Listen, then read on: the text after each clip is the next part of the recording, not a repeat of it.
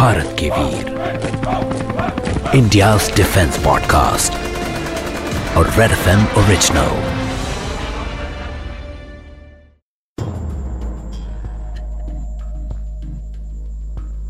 पंद्रह जून 2020 भारत के लद्दाख में उस दिन सब कुछ किसी आम दिन जैसा ही था। जमा देने वाली ठंड और फौजियों का बॉर्डर पे सख्त पहरा।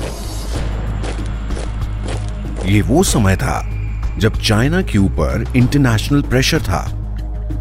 कोरोना वायरस के पूरे दुनिया में फैलाए जाने के एलिगेशंस ने चाइना को दुनिया के सामने एक बेहद शर्मनाक हालत में लाकर खड़ा कर दिया था। लेकिन चाइनीज़ मिलिट्री फोर्सेस अब भी अपनी हरकतों से बाज नहीं आ रही थी। बॉर्डर के आसपास इन्फिल्ट्रेशन एक्टिविटीज़ अब भी जारी थी। और फिर वो हादसा हुआ, जब लद्दाख में कुछ भी पहले जैसा नहीं रहा। सब कुछ बदलने लगा और बदलते बदलते इतना बदल गया कि लद्दाख की गालवान वैली में खून बहने लगा। चाइनीज़ आर्मी ने लाइन ऑफ़ एक्चुअल कंट्रोल की सीमा के अंदर अपना एक आर्मी बेस बना लिया था। 16 बिहार रेजिमेंट के कर्नल बिकुमल्ला संतोष बाबू और उनकी टीम ने चाइनीज़ सोल्जर्स को कन्फ्रंट किया। देखते ही देखते एक लड़ाई शुरू हो गई। भारत और चीन के बीच वार और प्रहार का खेल शुरू हो गया। फौजी लड़ रहे थे और देश के लिए अपनी जान की कुर्बानी दे रहे थे।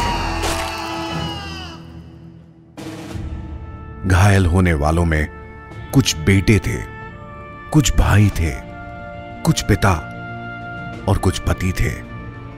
लेकिन ये सब भारत के वीर थे। देश की सेवा में अपने प्राणों का बलिदान देने वाले 20 वीरों में शामिल थे नायक दीपक कुमार सिंह। चाइनीज़ सोल्जर्स द्वारा की गई पत्थरबाजी में नायक दीपक कुमार सिंह घायल हो चुके थे। लेकिन फिर भी उन्होंने अपने फौजी भाइयों का साथ नहीं छोड़ा। नर्सिंग असिस्टेंट के तौर पर काम करते हुए नायक दीपक कुमार सिंह ने लगभग 30 फौजी भाइयों को बचाया। अपने जख्मों की परवाह किए बगैर वो अपना काम करते रहे।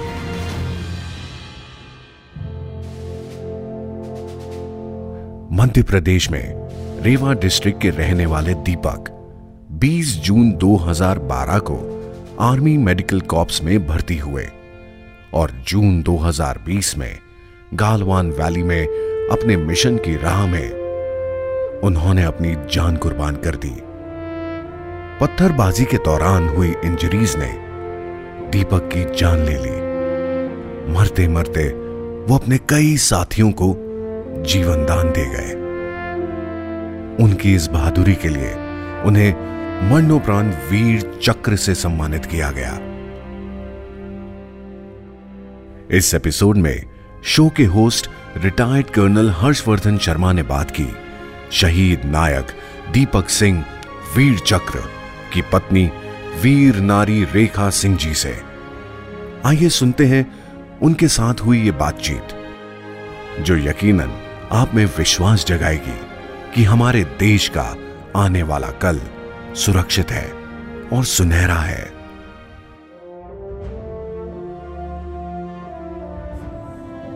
Vir Chakra, Naik Deepak Singh, army medical corps 16 Bihar regiment. 15 जून 2020 को युद्ध स्थिति का आकलन करते हुए वे चिकित्सा सहायता के लिए कश्ती स्थल पर पहुँचे। झड़प के शुरू होने से घायल सैनिकों की संख्या बढ़ जाने पर वे अग्रिम सीमा पर जाकर घायलों को प्राथमिक उपचार देने लगे। वह दोनों पक्षों के मध्य उग्र लड़ाई, जो कि पत्थरबाजी से संयोजित थी, में घायल हो गए। अपने जख्मों की परवाह न करते हुए वे निरंतर घायल सैनिकों का इलाज करते रहे और कई सैनिकों की जान बचाई। अंततः वे अपने जख्मों के कारण वीर गति को प्राप्त हो गए। घायलों के इलाज को प्रधानता देते हुए उन्होंने 30 से भी ज़्यादा भारतीय सैनिकों की जान बचाई। उनकी पेशेवर कुशलता को दुश्मन के सामने देखते हुए उनको वीर चक्र मरणोपरांत से अलंकृत किया जाता है। रेड एफ़ पॉडकास्ट सुनने वाले सभी श्रोताओं को कर्नल हर्षवर्धन शर्मा का प्यार भरा नमस्कार। मैं फिर प्रस्तुत हूँ एक और वीर की कहानी लेकर।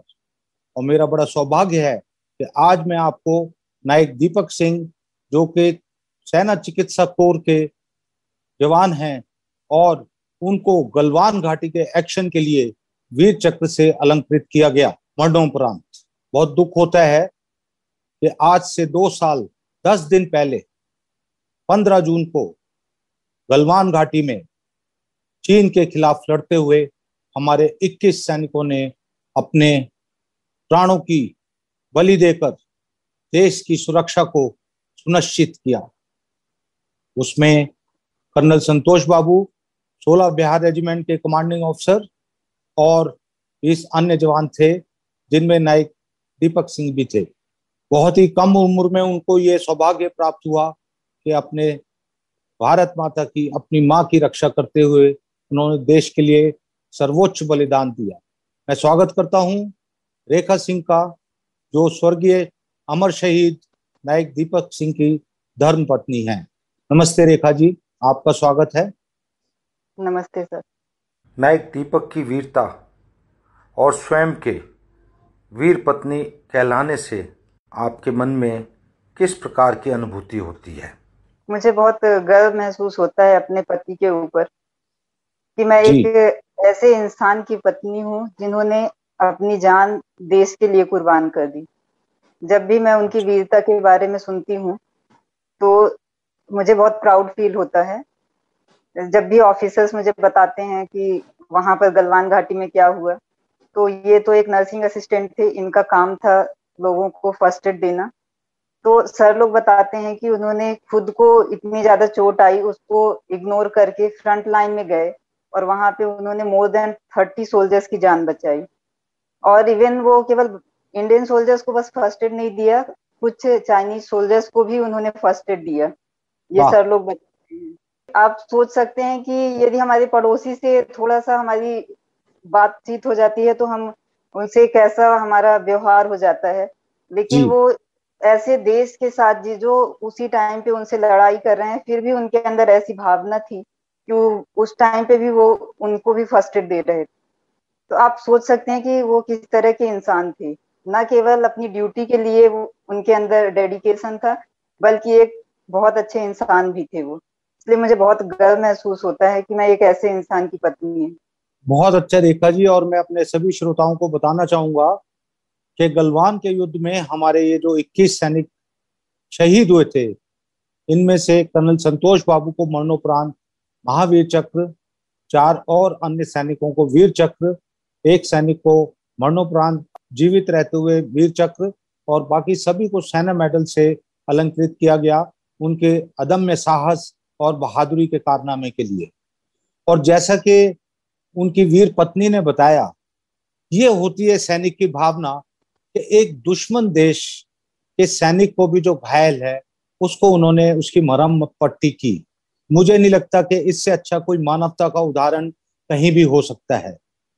और मैं ये भी बताना चाहूँगा अपने श्रोताओं को कि इस घटना से जो चीन ने शायद हमें एक तरीके से टेस्ट किया था कि हमारा क्या रिएक्शन होगा, उसमें जो पलट के जो हमने उनके मुँह पर जो घूसा मारा इतना ज़बरदस्त कि खाली चीन ही नहीं, उससे पाकिस्तान भी हिल गया और पूरी दुनिया दंग रह गई, क्योंकि बहुत लोगों को ये उम्मीद नहीं थी कि भारत इसका इस प्रकार से पलट के ईंट का जवाब पत्थर से देगा। तो ये अपने आप में एक बहुत बड़ी घटना थी, जिसके बाद से बहुत सारी और चीज़ें हुई हैं, लेकिन इन वीर सैनिकों की बहादुरी से न केवल आर्मी का, बल्कि पूरे देश का नाम जो है वो उज्जवल हुआ और हमारा सर ऊँचा हुआ।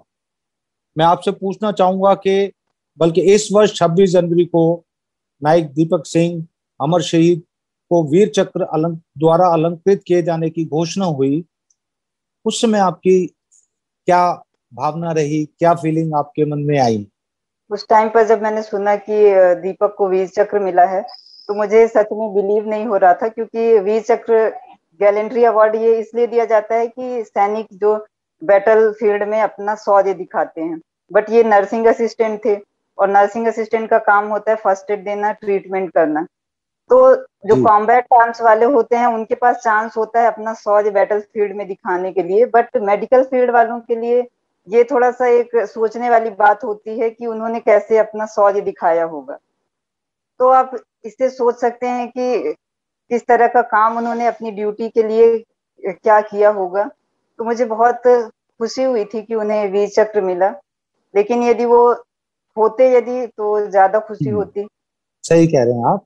मैं श्रोताओं को बताना चाहूँगा कि नाइक दीपक जो है वो सेना चिकित्सक चोर यानी कि आर्मी मेडिकल कोर में नर्सिंग असिस्टेंट की ड्यूटी कर रहे थे।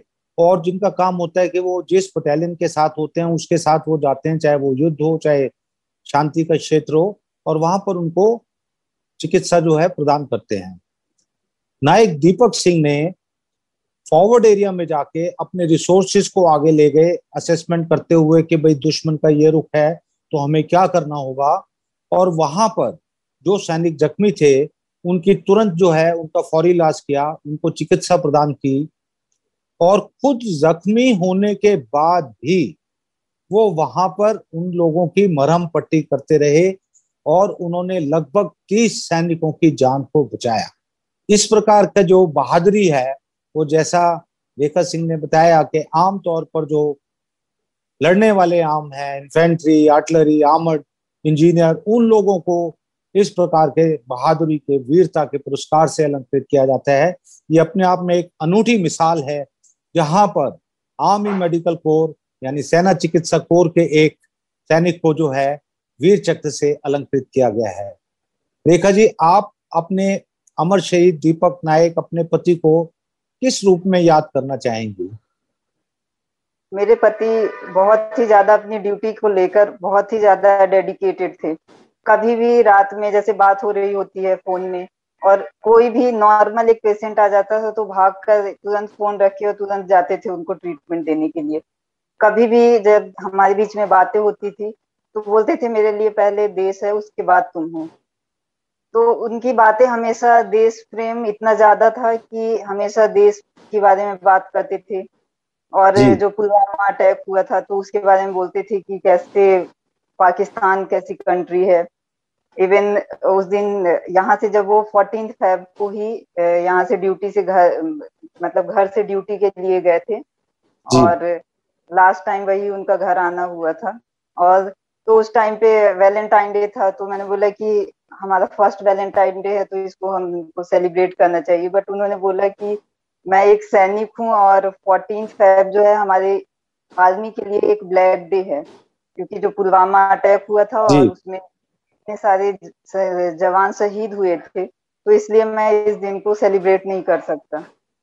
तो उनके अंदर इतनी ज़्यादा देशभक्ति थी हमेशा केवल देश के बारे में ही बात करते थे। और बहुत ही ज़्यादा मोटिवेशनल भी थे, मुझे हमेशा मोटिवेट करते थे कि अच्छे से पढ़ाई करो, आगे बढ़ो। और बहुत ही ज़्यादा वो रिस्पॉन्सिबल भी थे, चाहे उनकी ड्यूटी के लिए हो या फैमिली को लेकर हो, हमेशा वो अपनी रिस्पॉन्सिबिलिटी बहुत अच्छे से निभाते थे। मैं सल्यूट करता हूँ अमर शहीद नायक दीपक की देशभक्ति की भावना को, जो पुलवामा के घटना को याद करते हुए वैलेंटाइन डे जैसे जहाँ उनकी विवाह के बाद पहला वैलेंटाइन डे भी उन्होंने इसलिए मनाने से इनकार कर दिया कि उस दिन देश के सैनिकों को पुलवामा में बहुत बड़ी क्षति हुई थी। मैं हृदय से उनका नमन करता हूँ और उनको श्रद्धांजलि देता हूँ। आपका विवाह कब हुआ रेखा जी? मेरी शादी थर्टी नवंबर 2019 को हुई just six and half month बाद फिफ्टींथ जून 2020 को शहीद हो गए। आपको उनकी यूनिट जो सोलह बिहार है उसमें जाने का अवसर मिला कभी? यस सर उनके शहीद होने के बाद हैदराबाद में हमें बुलाया गया था वहाँ पर सम्मानित करने के लिए सोलह बिहार यूनिट के साइड से। मैं पर्सनली और श्रोता भी आपकी जो साहस है और जो हिम्मत है अभी इस बात को केवल एक साल से कुछ ही ऊपर समय हुआ है। मैं आपका धन्यवाद करता हूँ कि आपने इस पॉडकास्ट में शामिल होने का जो है वो मन बनाया। और आपकी भी हिम्मत को मैं सल्यूट करता हूँ। और लोगों को हौसला देने के लिए मैं ये आपसे प्रश्न पूछ रहा हूँ कि पिछले बारह, चौदह चौदह महीने जो हैं, वो कैसे आपने अपने आप को मोटिवेटेड करके रखा है? कैसे इस समय को आपने गुजारा है? बस, जब से ये सब हुआ, उसके बाद से मैंने अपने आप को बहुत ज़्यादा बिज़ी कर लिया। छह महीने बाद मैंने ड्यूटी ज्वाइन कर ली और उसके बाद अपनी पढ़ाई फिर से स्टार्ट कर दी। और पूरे टाइम मतलब मैं बिज़ी अपने आप को रखने लगी सुबह शाम पढ़ाई करना और स्कूल जाना, जिससे कि मुझे कभी टाइम ना मिले कोई ऐसी चीज़ याद करने का जिससे मुझे दुख हो। बस एक ऐसा ही और कुछ उनकी बातें हैं जो मुझे मोटिवेट करती हैं, उनको याद करके बस आगे बढ़ रही हूँ। ये तो आपने बहुत ही सरलता से कह दिया। कि आपने अपने आप को व्यस्त रखा और उनकी याद के सहारे जो है आप अपने को मोटिवेटेड रख रही हैं। धन्य है आप। पर मैं जानना चाहूँगा कि आप अभी अपनी आजीविका के लिए क्या कर रही हैं?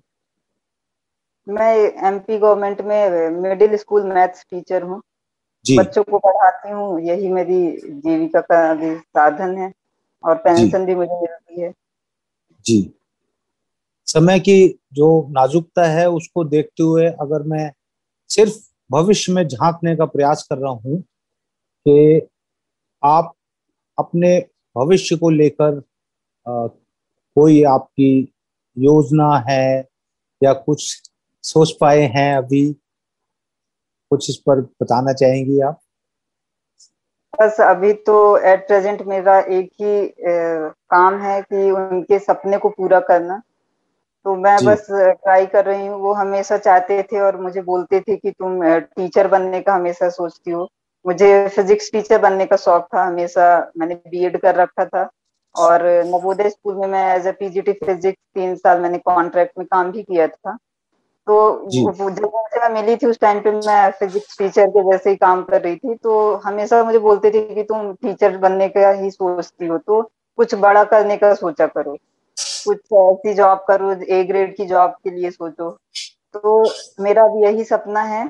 या तो आर्मी में यदि मुझे चांस मिला मैं कर पाई तो आर्मी ज्वाइन करना चाहूँगी। और यदि उसमें नहीं होता तो जो हमारी स्टेट गवर्नमेंट में पीसीएस है तो सिविल सर्विसेज़ में मैं जाना चाहूँगी। तो अभी तो मेरा फ़िलहाल यही एक उद्देश्य है कि मैं उनके सपने को पूरा कर पाऊँ।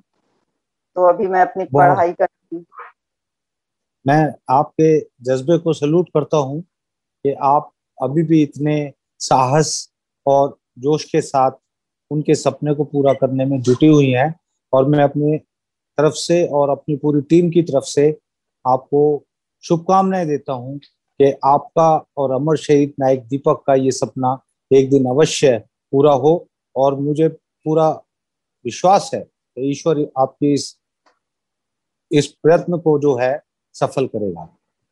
रेखा जी मैं जानना चाहूँगा कि जैसा मुझे पता है मैं स्वयं आर्मी में जो है सत्ताईस वर्ष मैंने बिताए हैं कि जब कोई शहीद होता है तो उनको जो है केंद्र सरकार और राज्य सरकार की तरफ़ से सहायता दी जाती है। तो जो भी सहायता एक शहीद जिसको वीर चक्र से अलंकृत किया गया हो जो भी सहायता केंद्र सरकार या राज्य सरकार द्वारा आपको प्रदान की जानी चाहिए थी आ, क्या वो सब सहायता आपको मिल चुकी है?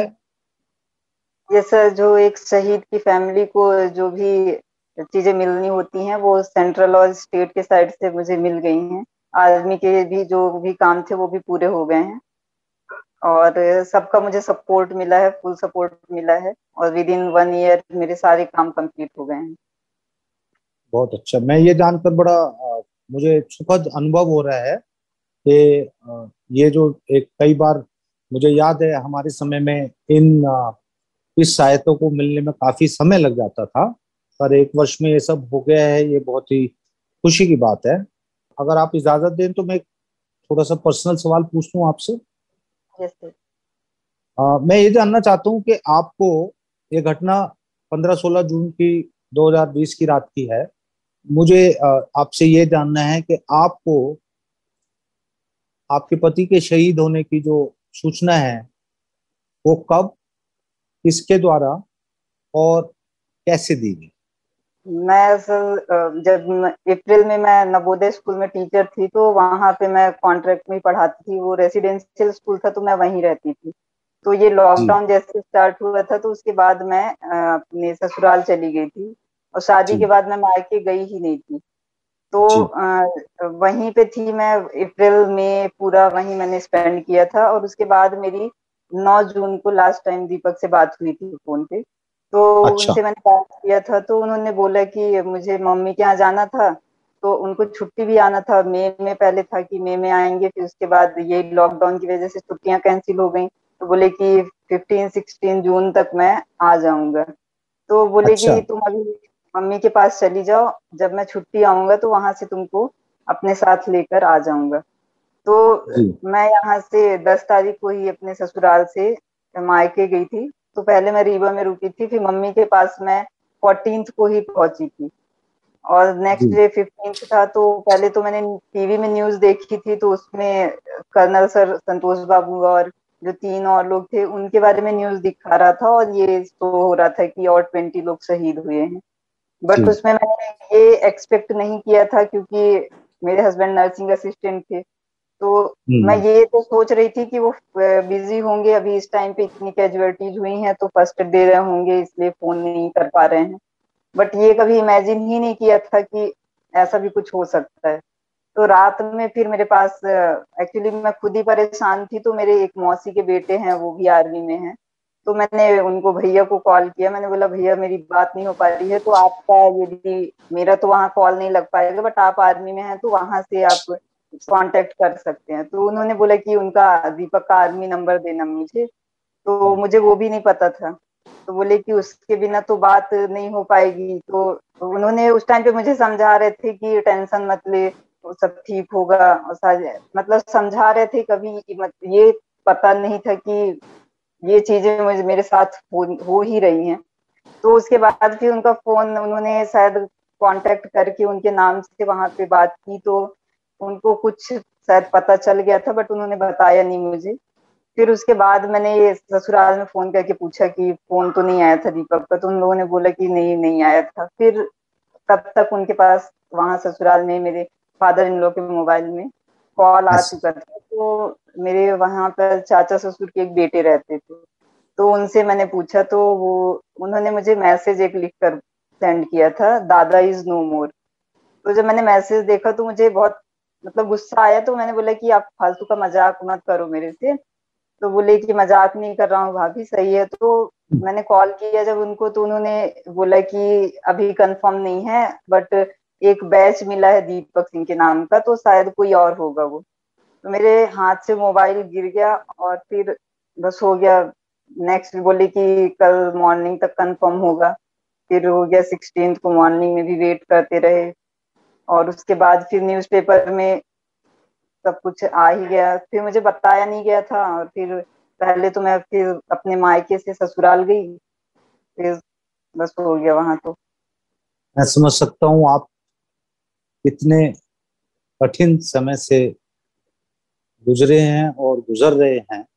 मैं बस इतना ही कहना चाहूँगा कि ना केवल हमारी संवेदनाएँ आपके साथ हैं, लेकिन हमारा कोई भी सपोर्ट अगर आप समझती हैं कि हम आपके लिए कुछ कर सकते हैं तो प्लीज़ बताइए, क्या हम आपके लिए कुछ कर सकते हैं? तो ये जो आप कर रहे हैं, उनकी वीरता घर घर तक पहुँचा रहे हैं, जो उनकी वीरता से हमारे यूथ मोटिवेट होंगे। ये बहुत बड़ा आपका मेरे लिए सपोर्ट है और इससे ज़्यादा और कुछ नहीं चाहिए हाँ लेकिन यहाँ से हमारा एक संबंध बनता है। क्योंकि कुछ दिन पहले तक मैं आपके बारे में कुछ नहीं जानता था। आज मैं पॉडकास्ट बना रहा हूँ। तो जैसा आप शायद जानते भी हो मैं देश में वीर नारियों और जो अशक्त सैनिक हैं उनके लिए काम करता हूँ। अगर कहीं कभी आपको लगता है कि मैं आपके लिए किसी काम आ सकता हूँ तो आप प्लीज़ मुझे बताने में जरा भी संकोच मत करिए। मेरा आपसे अनुरोध है, आपसे प्रार्थना है। एक वीर पत्नी के नाते आप देशवासियों के लिए क्या संदेश देना चाहेंगे? मैं लोगों को बस यही बोलना चाहती हूँ कि जनरली हम देखते हैं कि जो पेरेंट्स होते हैं, वो अपने बच्चों को आर्मी में भेजने से डरते हैं। और जब कोई अपनी बेटी की शादी करने जाता है तो आर्मी पर्सन का रिश्ता देखकर वो डर जाते हैं। एक बार सोचते हैं कि यदि दूसरी जॉब का लड़का मिल जाए तो अच्छा होगा। तो जनरली लोग इससे डरते हैं। तो मैं बस यही कहना चाहूँगी कि जो लोग आर्मी में जाते हैं बस वही नहीं मरते हैं। क्योंकि अभी हमने देखा है कोरोना टाइम में कितने सारे लोग खत्म हुए। तो उनके बारे में कोई जानता भी नहीं है। तो वहाँ हम देश के लिए जब हम अपनी जान देते हैं तो पूरी दुनिया जानती है हमें। तो रोड एक्सीडेंट में किसी बीमारी से खत्म होने से अच्छा है कि हम देश के लिए कुछ करें, देश के लिए मरें तो उसमें हमारा नाम होगा। तो इसलिए हमें कभी डरना नहीं चाहिए कि शादी नहीं करनी है आर्मी वाले से, या फिर हम अपने बच्चों को आर्मी में नहीं भेजना है। ये चीज़ नहीं होनी चाहिए। मुझे बहुत खुशी है जो आपने अभी जो जज्बात जो हैं, जिनका इजहार किया है एक्चुअली में बिल्कुल सही आपने जो इस पॉडकास्ट बनाने का जो संदेश है, जो रेड एफएम और मैं पूरे देश को हम लोग देना चाहते हैं, वो यही है कि देश के प्रति जो है, आपका जो है, देश प्रेम होना चाहिए देशभक्ति होनी चाहिए, और देश के लिए अगर आपको कुछ भी कुर्बानी देनी पड़ी है उसके लिए हमें हमेशा तैयार रहना चाहिए। और आपने बहुत अच्छा बोला कि अगर आज के युवा इन बातों को सुनकर अगर उनके मन में अपने देश के प्रति सम्मान बढ़ता है एक सैनिक के प्रति सम्मान बढ़ता है तो हम समझेंगे कि हमारे जो पॉडकास्ट बनाने का जो प्रयास है वो सफल हुआ। चलो ये बहुत खुशी की बात है। और आप जो आ, हम सबके साथ आज जुड़े हैं उसके लिए मैं धन्यवाद देने से पहले अपने श्रोताओं को बताना चाहूँगा कि गलवान घाटी के एक एक्शन ने जो है वो पूरे विश्व में भारतीय सेना की ना सिर्फ़ जो है उनका सर ऊँचा किया है, बल्कि हमारे पड़ोसी देश भी। अब हमारे से किसी भी प्रकार का कोई भी जो है छुटपुट घटनाएँ जो होती थी, उसको करने से पहले उनको एक बार नहीं, दो बार नहीं, सौ बार सोचना पड़ेगा कि क्या हम भारतीय सेना पर किसी प्रकार का नुकसान पहुँचाने का सोच सकते हैं या नहीं सोच सकते हैं। जैसा कि मुझे जानकारी है कि जो दुश्मन द्वारा कुछ भी गोलाबारी या करने पर हमें जो हमारे सैनिक जो अग्रिम चौकियों पर हैं, उनको अपने से सीनियर लोगों से पीछे से जो परमिशन लेनी पड़ती थी, अब वो सिस्टम जो है चेंज करके, अब अगर उनकी एक गोली आती है तो हमारे सैनिक जवाब में सौ गोली फायर कर सकते हैं। उसके लिए उनको किसी की परमिशन लेने की ज़रूरत नहीं पड़ती है। इस एक आदेश से जो है, वो आपने देखा होगा कि ना सिर्फ़ सीमा पर होने वाली घटनाओं में बहुत कमी आई है, बल्कि और प्रकार की भी जो सीमा पर आतंकवादी घटनाएँ होती थी, उनमें भी बहुत कमी आई है। ये इस चीज़ को दर्शाता है कि हमारी सेना हमेशा की तरह, हमेशा अपनी सीमाओं की सुरक्षा करने के लिए तत्पर है। अगर उनको, जो कि राजनीतिक जो एक वर्चस्व है हमारे देश में प्रजातंत्र होने के नाते, अगर उनको ये करने की पूरी इजाज़त दे, उनको इसकी छूट दे।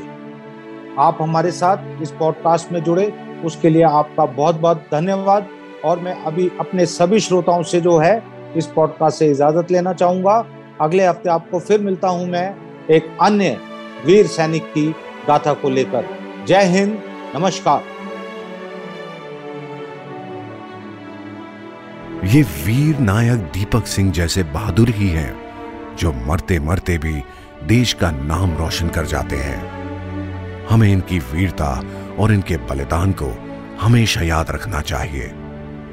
साथ ही, वीर, नारी, रेखा सिंह का जज्बा हमें प्रेरित करता है कि हम मुश्किलों का सामना करें और तब तक हार ना माने, जब तक कि जीत निश्चित नहीं होती। भारत के वीर इंडिया डिफेंस फोर्सेस पॉडकास्ट एक रेड एफ़ ओरिजिनल के इस एपिसोड में इतना ही। हमें अपना फीडबैक दीजिए हमारा इंस्टाग्राम हैंडल है at red F M podcast या फिर हमें मेल कीजिए podcast at red F M dot in पर. जय हिंद, जय भारत.